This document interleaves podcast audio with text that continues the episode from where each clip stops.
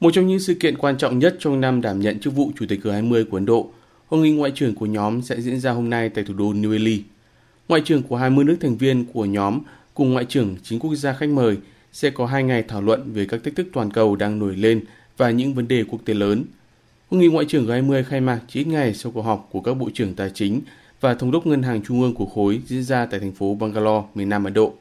Cuộc họp của các quan chức kinh tế tài chính G20 kết thúc cuối tuần trước mà không đạt được tuyên bố chung do những bất đồng về ngôn từ liên quan tới cuộc xung đột tại Ukraine. Tuy nhiên, nước chủ nhà Ấn Độ vẫn kỳ vọng hội nghị ngày hôm nay sẽ đạt được kết quả khẳng định vai trò của G20. Phát biểu trước thềm hội nghị, Ngoại trưởng Ấn Độ Jaishankar nói. Hiện tại, các quốc gia G20 đang chiếm tới 85% GDP của thế giới, 65% dân số thế giới và 75% kim ngạch trao đổi thương mại của thế giới.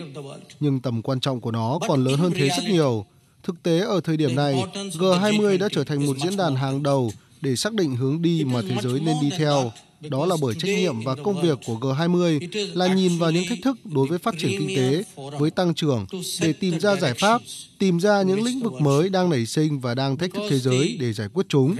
Cuộc họp định kỳ này, kể từ khi Ấn Độ tham gia vào năm 2008, đang ngày càng trở thành một diễn đàn quan trọng.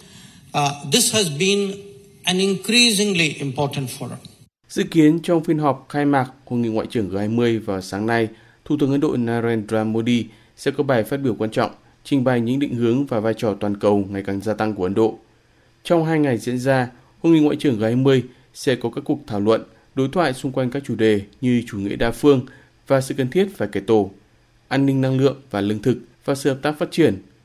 chống khủng bố và các mối đe dọa mới và đang nổi, đào tạo và phát hiện nhân tài, hỗ trợ nhân đạo và cứu trợ thảm họa. Bên cạnh đó, dự kiến sẽ có nhiều cuộc họp song phương diễn ra bên lề hội nghị. Hội nghị ngoại trưởng G20 trong hôm nay và ngày mai là một trong những sự kiện quan trọng nhất chuẩn bị cho cuộc họp thượng đỉnh của khối diễn ra cũng tại New Delhi trong hai ngày, mùng 9 và mùng 10 tháng 9. Thách thức trong năm Chủ tịch G20 của Độ 2023 là phải đảm bảo đạt được sự đồng thuận giữa các thành viên tham gia trong bối cảnh sự phân cực sâu sắc giữa một bên là Liên minh châu Âu cùng nhóm các nền kinh tế công nghiệp phát triển G7 và bên kia là Nga vì cuộc xung đột tại Ukraine.